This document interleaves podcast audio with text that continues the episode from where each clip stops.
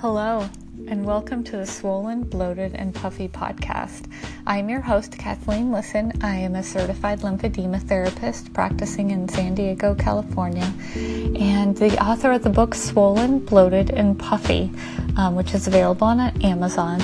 And this podcast I'm going to use to expand upon the topics of um, swollen, bloated, and puffy. So, the first half of the book, I cover tips and tricks to reduce swelling in the face and body. It's because a lot of my clients um, come to me after plastic surgery or with a diagnosis of lymphedema um, after cancer treatment or with autoimmune diseases. And then the second half of the book is um, research proven ways to balance the immune system and uh, reduce stress. So, today's podcast, I want to get right into the reducing stress part. And it's actually um, really nice for me. I got a really unexpected um, reminder to reduce stress and how important that is in my life. Um, and I'm reading online the book Old Paths and Legends. Um, it's actually a uh, history of um, New England in the colonial times, and they mentioned some of my ancestors. Um, I'm a member of the Daughters of the American Revolution, and my ancestors first came here in the 1630s um, the, in Boston, and then um, one of my ancestors was one of the 120 odd people who signed the Dedham Covenant. So they actually um, went broke away from living in Boston um, to go to an area which is now Dedham, Massachusetts, and uh, make a new life there. And it says specifically in this book. Um, 120 yeomen signed the town covenant, whereby was agreed to keep off all men, quote, contrary minded, end quote, to their determination to, quote, walk in a peaceable conversation, end quote. And um, Edward Everett said of the town of his ancestor, Richard Everett, that these settlers of Dedham were, quote, singularly disposed to keep out of hot water. There was one but one topic they warmed into passion, and that was liberty, end quote. Um, and that really reminded me of the importance of um, maybe having my own covenant.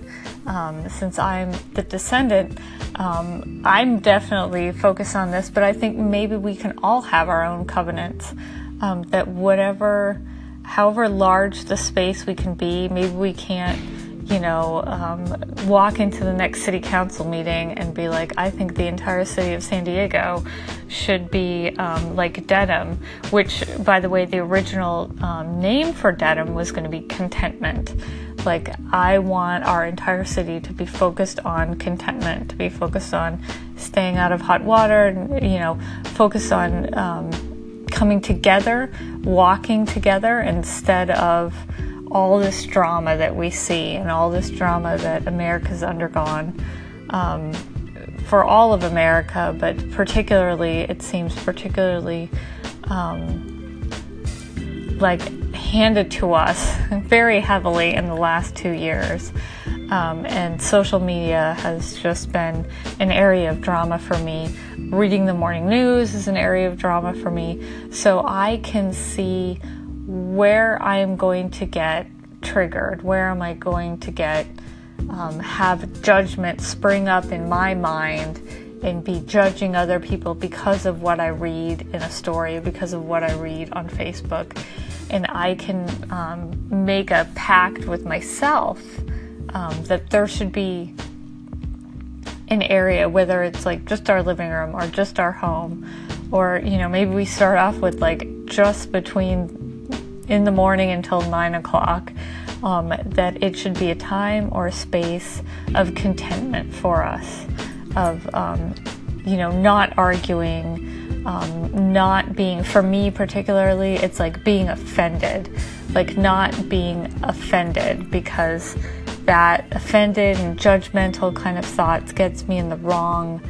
Um, it, it, sets off my sympathetic nervous system, fight or flight, you know, all the uh, hormones go off, and I just don't feel good. So, think about how you can make contentment in your own time and space.